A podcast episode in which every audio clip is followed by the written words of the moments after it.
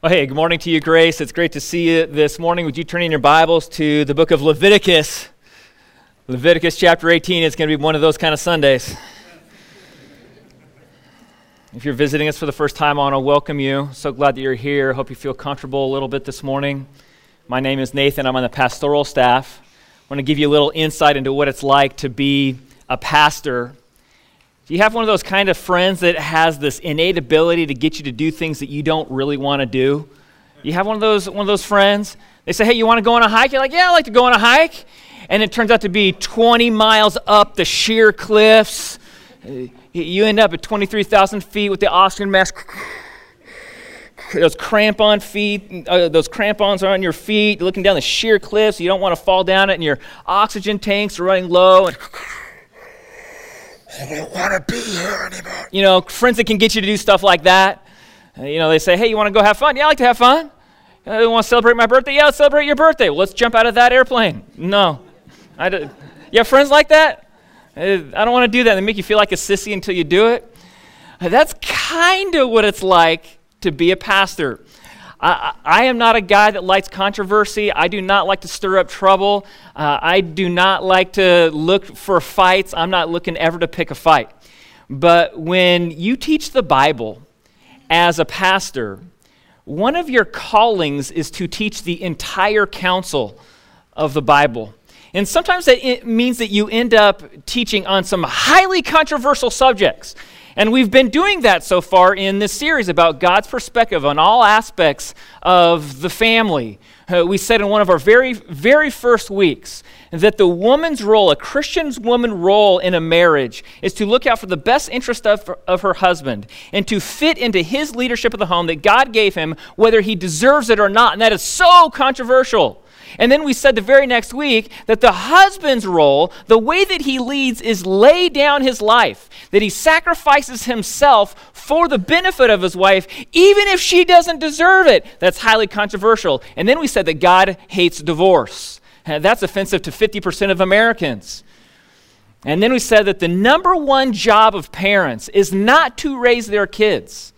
The number one job of parents is to maintain their own unity, and to build their own romance, and to keep themselves close so that they can be better parents. That's how you, that's how you are a good parent, is when you maintain your unity and, and your closeness. And that is highly controversial in this culture that is driven by kids, where parents defer to the kids instead of their own parents. And then we said that sex is great. Now, that's not controversial. Everybody in here thinks that. But we said sex is great within marriage. That's the boundary, that's the control for sex that makes it such a wonderful thing. And then we said last week that singleness is better than marriage for some people. And that's controversial. And so today we get to another highly controversial topic. Today it's homosexuality. Today it's same sex attraction. That's what our culture calls it. And so, in the series, we're talking about lies that we believe about various things. And today, I have five lies that most people believe about homosexuality and God and the Bible. And the first one is this that God hates homosexuals. And Christians do too. That God hates homosexuals and God, and maybe that's what you thought, that God hates them and Christians do too, and you're just waiting for Grace Community Church to talk about this subject, and so you could hate me so that you could walk out of this place and kick the feet off of your shoes and never be seen here ever again because this is a church that is filled with hateful people. Or maybe you're a Christian, you don't have same sex attraction, and maybe you thought that your job as a Christian was to hate homosexuals. Well, I want to be clear this morning that God loves the homosexual, and so do we. God wants nothing but the best for the homosexual, and so do we. One of my very, not one of, the very first counseling appointment I had as a full time pastor here at Grace Community Church, we get a phone call from a, a guy from, um, from a, a local college and he calls to talk to a pastor. He doesn't attend Grace, never's been here before. And he calls up and he's looking for a pastor. Well, I'm now the pastor of student ministries, and so they can forward the call to me. And so I get the phone call and I talk with him, and it turns out that he is a gay man, about 20 years old.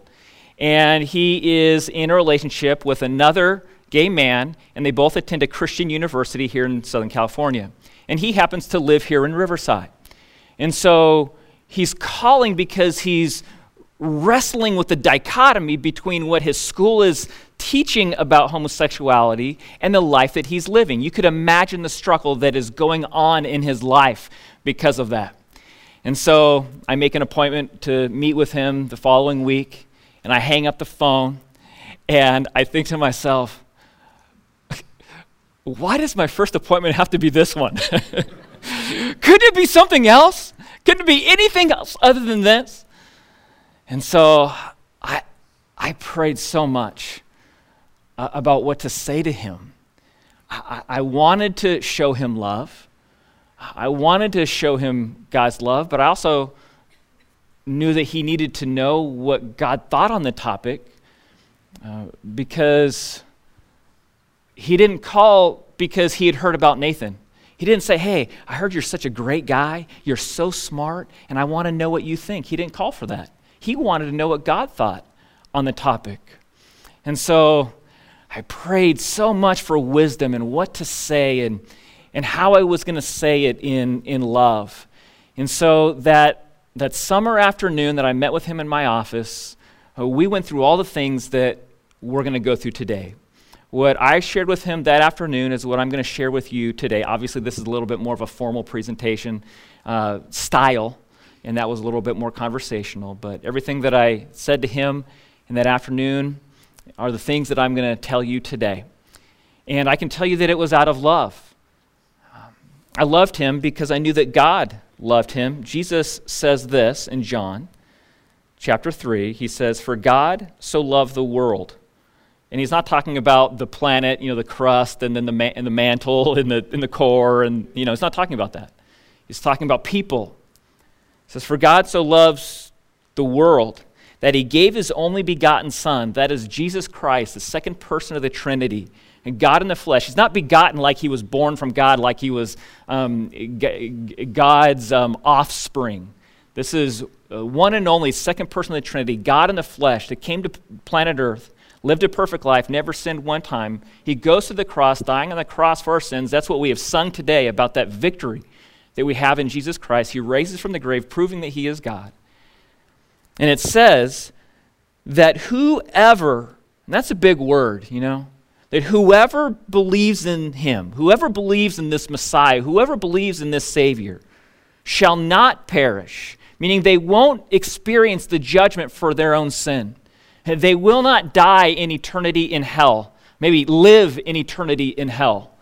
Uh, because that's the result of sin. The result of sin, the, the, the payment for sin is death, eternal separation from, from God in a place called hell.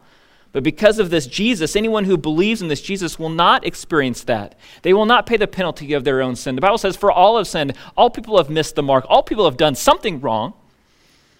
And it says, Those who believe in him will not perish, but they will have eternal life. And then Jesus goes on to say, For God did not send the Son into the world to judge the world, but that the world might be saved through him. God loves homosexuals, and so do we. Many of you do have someone that you know that is living a same sex attracted life in some sort of way in all sorts of terminologies that we have in our culture today. Some people, some of you have them in your friend groups, and maybe you're here today and you're a homosexual. I'm glad that you're here today because I want you to hear what God has to say.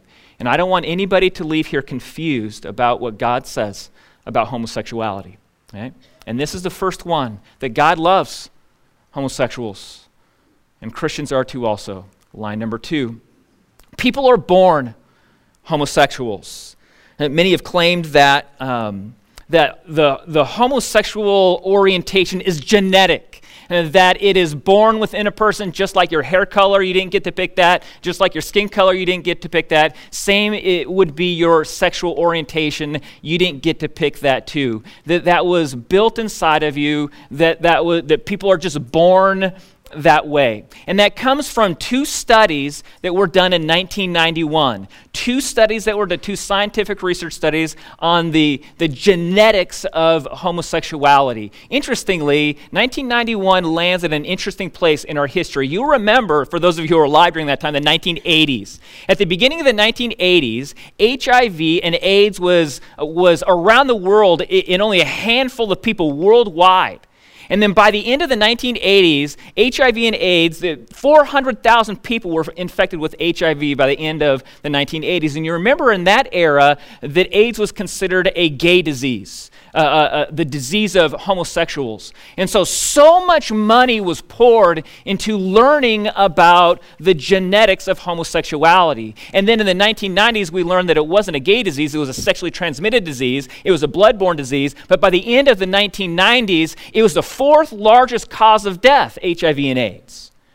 And so it was in this era, in 1991, where these two studies occurred. Interestingly, 1991 is when Magic Johnson declared to the world that he had HIV. Also, the same year that Freddie Mercury said that he had AIDS the very next day he died. So, this is the era where these two studies occur. Uh, the first study is by Dr. Simon LeVay. This is the one that is most referenced when people say it is scientifically proven, or is it a scientific fact that is, it has been proven that homosexuals have a genetic difference, that they've been able to define differences that cause homosexuality. And so, what he did was he studied the brains of cadavers, homosexuals and heterosexuals. And he reported that a cluster of neurons in the brain generally was smaller in homosexual brains. And that cluster of neurons was generally larger in heterosexual brains. And you say, aha! There it is. There is the genetic mark right there. But for that to be true, 100% of the time, those little group of neurons would have to be smaller in homosexual brains, and they would have to be larger in heterosexual brains. And what Dr. Simon LeVay reported was that 16% of homosexual little massive neurons were larger than heterosexuals. And 14% of heterosexual neuron brain clusters were smaller than homosexuals. And so it doesn't prove a thing. As a matter of fact, the, this, this study was so widely claiming that this proved that there was a genetic cause, that, that I was born this way, that Dr. Simon LeVay, three years later, finally said this. He said, I did not prove that homosexuality is genetic. I didn't show that gay men were born that way, mo- the most common mistake people make in interpreting my work. Did you know that? The second study was done by Dr. Richard Pillard. He was the first openly gay psychologist in the U.S. And his study was slightly different. He was studying identical twins. After all, they're genetically identical. And, and he was trying to find out what, what was the pervasiveness of when one, when one identical twin was gay, what were the chances of the other one being gay? Because if it was genetic, then 100% of the time, if one person was homosexual, then the other one would be, right? If it was genetic. And so he continues his study. And the results were astounding the, the results were, were, were mind blowing in their size. As a matter of fact, the results were so astounding that research st- since then have essentially debunked his study, saying that he handpicked his select group of, of uh, identical twins to get the results that he wanted. I don't know if that's the case or not. We're going to give him today the benefit of the doubt. But the results were this that 51% of identical twins, when one of them was gay, then the other one was gay too. That is an enormously high number.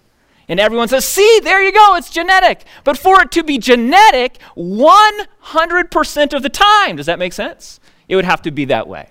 If it was genetic, if it was built within them, it'd have to be 100% of the time. And so, since 1991, for the last 30 years, we have been desperately trying to find some genetic connection, some gene that causes homosexuality in people because We're just born this way.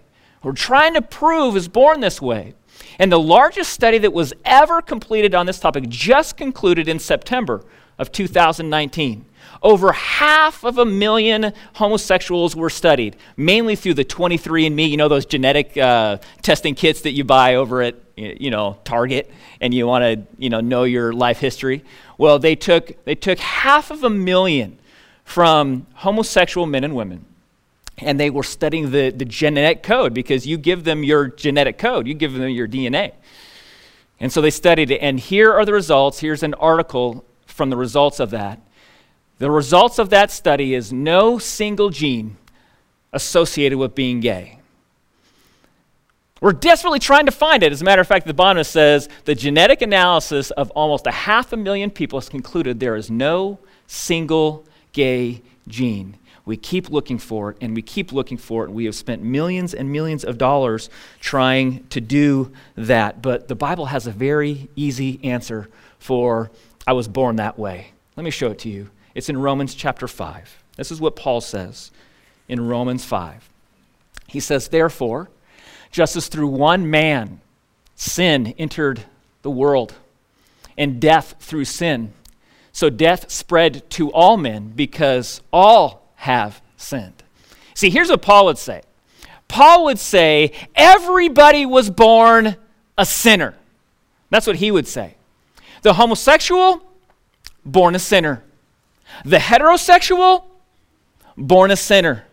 Everybody is born a sinner, every single one of them. That's the one man there. That's, that's Adam. Back in the book of Genesis, the sixth day of creation, he was created, and then not too long later, he and his wife Eve, they sinned. And then ever since then, that's where sin entered the world, and death has passed to all men for all of time that sin has passed from person to person to person. You're born with it. Yeah, you think you're born with it? Yes, you're born with sin. Absolutely, you're born with sin. Every single, single person is. And how do I know that? Who taught you to lie to your parents? Who taught you that? No one did. Who taught you to disobey your parents? No one did. Because it's built inside of us. It, it's born inside of us. Are you born with it? Yes. You're, you're born with it. And so, when biblically, in the Bible, when God condemns homosexuality, He's not picking on a group of people. He, he's not a homophobe. God's a, He's a sinophobe, right? He hates all sin. And we've already talked in this series about all sorts of kinds of sin that God has already called wrong. We've talked about single people having sex before marriage. That's wrong. That's sin. We've talked about married people in adultery. That's wrong. That's a sin. We've talked about married people having sex with their spouse and them being sexually selfish. That's wrong. That's a sin. We've talked about most cases of door, divorce being wrong, being a sin. We talked about, talked about lying being a sin, and even our thought life. The Bible even says things that we think can be wrong. And so, in exactly the same way, having sex with somebody who is of the same gender, gender that is also wrong, that is also a sin. Paul says, Yeah, you're born that way. We are all born sinners. And I get it. I realize what the argument is. I realize the argument is I was born this way. This is just the way that I am. Uh, I wouldn't pick it um, if I could. This, this, this, is just, this is just what is coming naturally to me. And Paul would agree with that. Let me show you Romans chapter 7, verse 18. Paul says, For I know that nothing good dwells in me, that is, in my flesh. For the willing is present in me, but the doing of the good is not. Have you ever experienced that? You want to, you know you should be doing something else, but you just don't feel like that's you, you know? Yeah. Uh, for the good that I want, I, the good that I want, I do not do, but I practice the very evil that I do not want. But if I'm doing the very thing that I do not want, I'm no longer the one doing it, but the sin that dwells in me. This is the exact issue that this guy who was calling me from this Christian university, they called me and then met with me from a Christian university, this was his issue. This was it. Is that, that, that he, he knew what was right and wrong, but, but his, his body was fighting against what was right and, and wrong. And so, are people born homosexuals? Bible would say no. Bible would say we're all born sinners. We are all born sinners, and God is the only one that can rescue us from that. Third one. Biblical homosexuality was different. And let me explain. This is, is going to get a little deeper here. Now, for, for some of you, you can skip this one and we'll get on to another two that you could identify with. But the idea here is that the biblical condemnation of homosexuality doesn't refer to what we experience today as modern homosexuality, where you have a, um, a, a, man who loves another man in a committed uh, relationship, monogamous relationship just between the two of them. Uh, there are some Christians that advocate for the idea that God doesn't denounce what we experience today as homosexuality only in certain eras and certain times and certain situations. And I want to show you how this works and why they think that, and we're going to study it to make sure that we understand um, how the Bible works in this area. Because some of you aren't around Christians at all, typically, and you're not worried about um, how Christians defend the idea that God supports homosexuality. But some of you are in Christian circles where your friends are going to use these exact arguments about why God supports homosexuality. And I want you to know how to understand the Bible. Okay? So that's why I asked you to turn in your Bibles to Leviticus. You've, I've, gi- I've given you like 20 minutes to find it. Okay? so hopefully by now you've found it. Leviticus chapter 18.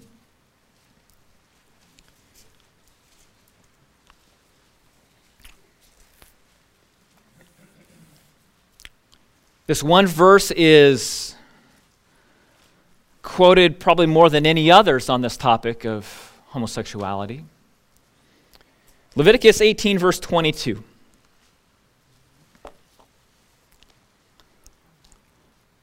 And this is what it says it says, You shall not lie with a male as one lies with a female, it is an abomination. And so obviously, this is talking about homosexuality here. Nobody doubts that. That God is talking about a man going to bed with a male like he would go to bed with a female. And he calls that an abomination. And what some Christians will tell you those that, that want to accept homosexuality as being acceptable in God's eyes, what they will say is that this statement is culturally bound. That's the word that they'll use. That it's culturally bound. That this was written only to the Jews, only in a certain period of time, and it was only denouncing a certain type of homosexuality that was around pagan practices where you would uh, worship the pagan god by having gay sexual interaction with somebody else. And so th- this is a culturally bound passage, they will say. That this is only for Jews, only in this era, only for this specific situation. Does that make sense? That's the argument. And we look at that and we say, okay, I mean, I'm not trying to start a fight.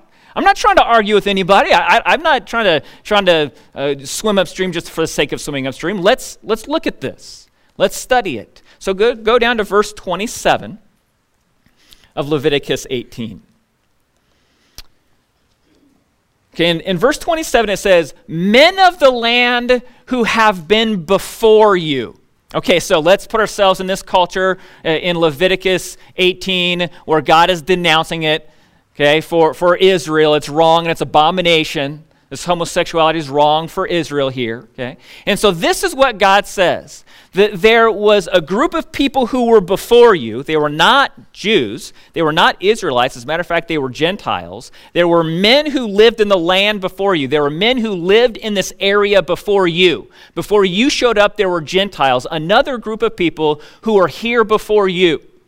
Okay? And they have done all of these abominations. Now, what are all of these abominations? Well, we'd have to read the entire chapter for that. We don't have time for that. But let me tell you what these abominations were. He spends 10 verses talking about all sorts of weird kinds of incest.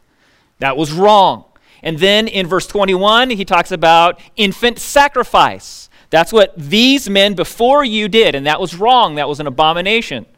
And then he says there's another one, there's bestiality in verse 23. And he said, Those men that did it before you, that was wrong for them. And then he says the homosexuality in verse 22. Those men before you did it, and it was wrong for them. And so if it's wrong for for the Jews, and it's also wrong for Gentiles of another era before them, is it now culturally bound? No, it's not just for Jews. And it's not just for that era, and it's not just for pagan worship, because we can see that this is an abomination to God when other people did it in another era for other reasons. So, can you see how it's not culturally bound? But that's not it. Look at verse 29. In verse 29, then it says, For whoever does any of these abominations, those persons who do so will be cut off from among their people. Whoever's a big word. And so, here we are where it's written in Leviticus. And God says, Those men who came before you, it was an abomination. It was wrong. For you, it's wrong. And also, whoever practices all of these things, incest is, I think you would agree that incest is wrong. For all of time. I think you would agree that infant sacrifice is wrong. For all of time. I think you would agree that bestiality is wrong. For all of time. And then we get to homosexuality, and that's where things get hard. But God would say that it is wrong for all of time. And some people would say, oh, that is so so Old Testament. That is so 6,000 years ago. And so Paul talked about it too. Paul talked about homosexuality quite a bit, actually. And in, in 1 Timothy, this is what he says in 1 Timothy chapter 1, the Apostle Paul. In 1 Timothy chapter 1, verses 9 and 10. This is what he says. He says, the law is not made for a righteous person, but for those who are lawless and rebellious. And it gives a long list now of, of people, of descriptors of people who are rebellious. It says, For the ungodly and the sinners, for the unholy and the profane, for those who kill their fathers and their mothers, for murderers and immoral men, and there's our word, our topic for today homosexuals, and kidnappers and liars and perjurers, and whatever else is contrary to sound teaching. And so it's pretty hard for a Christian to get around this verse and say that Paul isn't saying that homosexuality is wrong. You can't. And so, what Christians who support the idea that God um, does not denounce modern homosexuality, what they say this word means is actually this is denouncing um, male child incest in a, in a homosexual way. Uh, or they say that this word here references uh, pagan prostitution. Um, or that this references in kind of an interesting way, um, two men who, uh, who don't have the same love for each other. One man doesn't have a genuine love for the other man. In some way, there's some sort of emotional disconnect in it all. And so that's, and so they'll say, that's what Timothy, that's what Paul is talking to Timothy about. These other situations, not what we see here today as homosexuality. And so we say, okay, well, let's look at that. And so the Greek word for this, uh, this is the Greek word for it. Here's, here's our English word for it. This is the, the Greek word for it. You can notice the back end of that word is coitus. That's the word that we still reference as sexual interaction. And so this is the Greek word for it. And so let me give you the two definitions for this Greek word that the Apostle Paul uses. Definition number one a male taking another male to bed like he would a woman. That's definition number one. A male taking another male to bed like you would a woman. That's definition number one for this. you're like, okay, well, it's got to be the other one. it can't be that.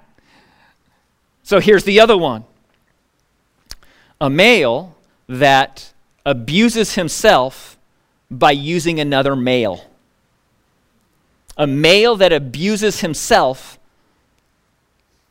by using another male. And so it's kind of hard to, to take it any other way. Paul is not referring to incest because if he was going to talk about incest, he would have used a word for incest. There is a Greek word for that. And if he was going to talk about prostitution, then he would have used a word for prostitution. Interestingly, the word right before it, where it's interpreted immoral men, that's where it's talking about the prostitutional side.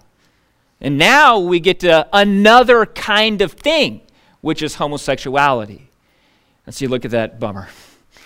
God condemns homosexuality for all of time, for all of people, all of the time. Homosexuality is not a cross to bear that God gives people. I want to make this clear. It's not something where, where they have to, where someone just has to deal with it and God gave it to them and it would be wrong for them to follow through on it, but, but the imaginations in their, in their minds and their souls are okay. No. We, even, we already know that our thought life is already to be held captive too, that our thought life is already held to the, to the high standard. Jesus says, if you even look upon a woman with lust, you've already committed adultery with her in your heart.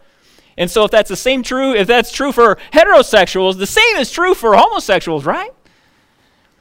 And so it is, a, it is a lie to say that biblical homosexuality is different than what we experience today. It's all the same. It's, it's all the same. Line number four. Line number four that gay marriage and traditional marriage are the same, they're equivalent. Can't, love is just love. When it's a man and a woman and they love each other, it's marriage. When a man and a man love each other, it can be marriage. When a woman and a woman love each other, can it be marriage? Love is just love. And when you have an equal amount of love, then you have an equally wonderful or terrible, how much ever love there is, a relationship. There are some terrible heterosexual marriages because there's not enough love in them. There's terrible homosexual marriages because there's not enough love in them. But love is just love is just love and can't can't love just be love. As a matter of fact, just three days ago, Joy Behar on The View, this is what she said about uh, ho- homosexual marriage. Okay? It says, people are excited about Pete Buttigieg. Remember, you know, he's the, the, the uh, presidential candidate, uh, one of them right now on the Democratic side. People are excited about him. He's fresh, he's new, he's gay, he's a serviceman. He's married in a very, unless you're a homophobe, he, he's married in a very traditional marriage, you know, totally monogamous. This is our culture's view of marriage that as long as two people love each other and there's monogamy between the two, why can't that just work out? And if it's not, then you're a homophobe if you think that, that it's not marriage. But God has already defined marriage long before the California legislature Long before Joy Behar, God has already defined marriage all the way back in the book of Genesis, chapter 2. Now, you can turn there with me if you'd like, or you probably have it about memorized after this series, but I'm going to read it to you again because it's good to remember God's perspective on marriage. This is God's perspective on marriage, beginning at verse 18 of Genesis 2. The Lord God said, It's not good for a man to be alone, and so I'll make him a helper suitable for him. And so out of the ground the Lord God formed every beast of the field and every bird of the sky and brought them to the man to see what he would call them. And whatever the man called the living creature, that was its name. The man gave names to all the cattle and all the birds in the sky and every beast of the field, but for Adam there was not found a helper suitable for him. He's looking around. He's all alone. He sees all the men and women, uh, animals walking by, and he's like, Where's the woman for me? And so the Lord God caused a deep sleep to fall upon the man, and he slept. And he took one of his ribs and closed up the flesh at that place. And the Lord God fashioned into a woman the rib which he had taken from the man and brought her to the man. And then now we have a wedding ceremony where God puts them together. And these are the vows of Adam, the man. This is now bone of my bones and flesh of my flesh. She shall be called woman because she was taken out of man. For this reason, now the commentary continues about marriage. For this reason, a man shall leave his father and his mother and be joined to his wife, and they shall become one flesh. And the man and his wife were both naked and they were not ashamed. And we notice in the, the first chapter, God says to them on their way out, Be fruitful and multiply and fill the earth. This is marriage. One man being married to one woman, becoming one flesh for life. God is not homophobic. He's not scared of homosexuals. He, he loves homosexuals. We've already declared that, that God loves people who are homosexuals. But God has already defined what marriage is. And so the guy who invents it gets to define it. And so when we say that gay marriage is equivalent to traditional marriage, that is just not the case. I don't want you to believe the lie and slip into believing that all marriages are equal. They're not. A man and a woman being married together, becoming one flesh for life, that was God's design for your marriage and every other marriage. And finally, a final lie homosexuals can't change. That you can't change. I, I mean, this is who I am. I'm born this way, and so there's just no way that I can change. And to expect someone to change is cruel. To expect someone to change, to ask them to change, to, to, to give them the advice that they had changed, that is cruel and unusual punishment because, after all, that is still just who I am. One blogger put it like this Pray away the gay is no different than dyeing one's hair, wearing colored contact lenses because the underlying condition remains the same. This lie is believed by most Christians also that you just can't change, that that's just the way that it is. Now, as a matter of fact, at the beginning of last year, Evan Low, Evan Low is an openly gay assemblyman who represents the Silicon Valley. Uh, last year in 2018, he introduced Assembly Bill 2943. Some of you talked to me about Assembly Bill 2943 when that came around. And that was a, a bill that would ban what's called gay conversion therapy. Now, this isn't a Christian thing. I know the word conversion is there, is in that, and you might think this is a Christian term, but it's not. Gay conversion therapy is essentially uh, encouraging someone to change their, their orientation, to change their sexual orientation, to convert them from one orientation to another.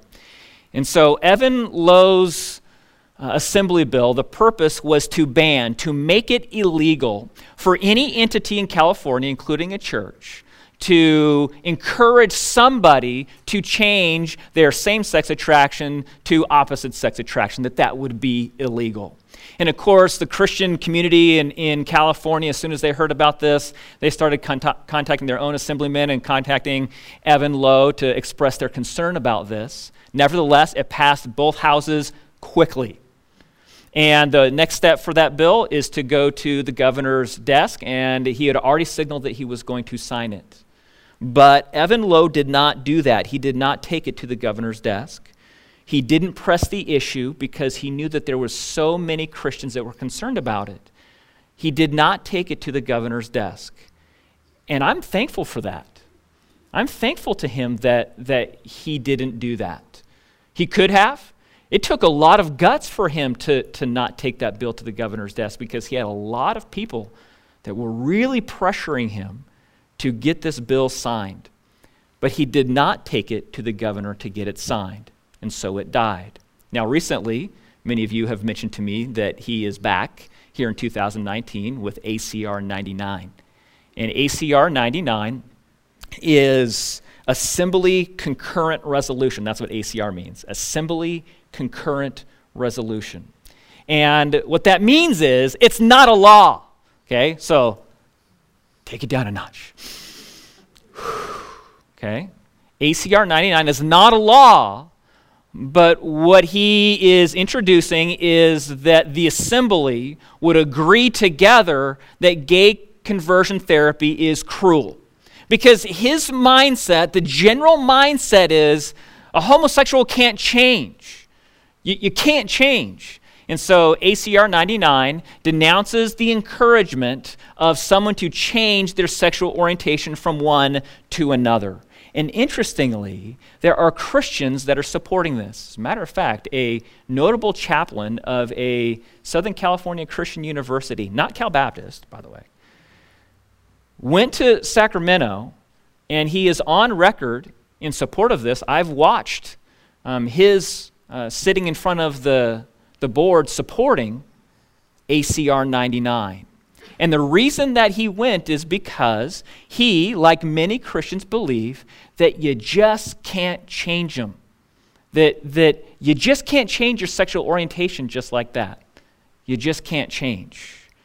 But the Bible says something completely opposite of that. And I want to show it to you in 1 Corinthians chapter 6. This is what it says. It says, Do not be deceived. Now we've got another long list. You notice that there's long lists of really big words, you know? So here you go. Do not be deceived. Neither fornicators, nor idolaters, nor adulterers, nor effeminate, nor homosexuals. There, that's the one we're talking about today. Now, we can talk about all these other things, and we do in other places. Right now, we're talking about homosexuals. Nor thieves, nor covetous, nor drunkards, nor revilers, nor swindlers will inherit the kingdom of God. Whoa!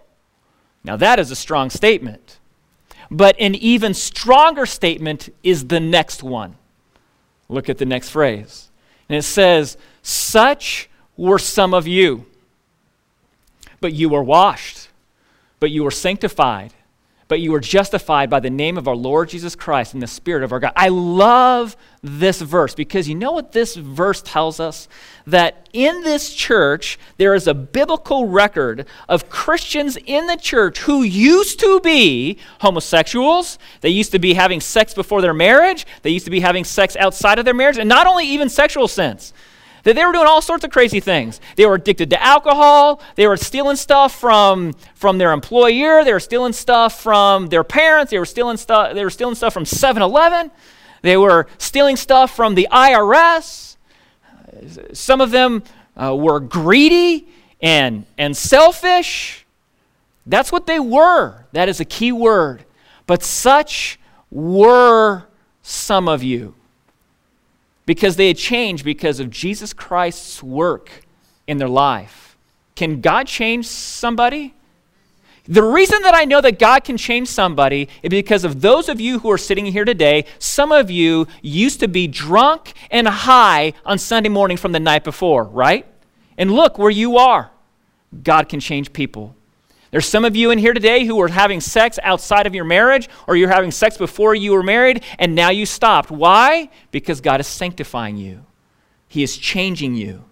Can God change people? Absolutely. Because there are some of us in this room who used to be pretty selfish, and now we're less. Can you look back in your life? And can you notice that you were more selfish before and now you're less? Can God change somebody? Absolutely, He can. God can actually change somebody. And, and I know that those people in this church, in Corinth, who are having sex before marriage, they were saying, hey, this is just who I am. This is just what my body is. I, I, I, I didn't pick this. This is what my body, just accept me for the way that I am. And Jesus said, uh uh-uh, uh this is not the way that it is supposed to be. It is to be another way. And so I'm glad that if you're a homosexual, I'm glad that you're here today. If, if you have ever been told any of these things, you've been lied to. You've been lied to. God can change you. Now remember, I'm telling all of this to a guy sitting in my office. And, and I, I don't want to get punched in the face. And so I, didn't know how he was taking it. I didn't know if he was going to get angry at me, if he was going to yell at me, if he was going to hit me. I, I didn't know. And at the end, uh, I, I prayed for him and he left. Mm, I didn't know at all what he thought. You remember, he'd never attended our church before. Well, the next Sunday, the very next Sunday, it's when we were just in this building, you know, we didn't have this building here. And remember how you could see out, you could see who was coming in the parking lot when you just were standing in the lobby, you could see who was coming. Remember that? And so I'm standing in the lobby just talking, and I could see way out the doors, I could see him walking up. And I'm like, oh no, it's going to happen. Whatever it is, it's going to happen publicly. And so he walks right in the doors and he locks eyes on me. And he comes right up to me, and I'm like, oh, where's security when you need him? And, and he walks right up to me, and he gives me a big hug. And he says, Thank you so much for talking with me. And he goes and he sits down, and he listens to the Bible being taught and the gospel being declared for another time. That's exactly what he needed. He needed what the rest of us needed. He needed God to change him. We all need God to change us. And so, if, if there's someone in your life that, that you love very much, but they're living a same sex attracted lifestyle, I want you to hear everything that I've said. I want you to hear it all. God wants the best for them. And the best for them is that they would change their mind about who Jesus is. That is the best for them.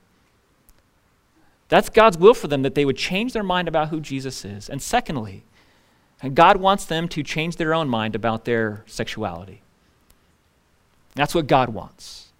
God wants both of those things that they would change their mind about who God is and then allow God to change their mind about their sexuality because God can change people. That young man that met my office, he needed the same thing that we all need. He needed to put his faith and his trust in Jesus as his Savior and allow God to justify him and to sanctify him, to change him, to wash him, to change his mind about things. And one of the ways that your mind is changed about things is by being around other people and other Christians where the Bible is being taught because the Bible is what changes our minds. And that's what he needed. That's what he needed. Just because he went to a Christian college did not make him a Christian. And just because you attend a church does not make you a Christian. You must change your mind about who Jesus is. I've already told you who he is. He's God in the flesh that has come and died on the cross for your sin. And maybe today you need to make that change in your own mind. I'm going to ask all of you, would you be willing to bow your heads and close your eyes this morning? It just creates a little separation between you and the person next to you for just a minute.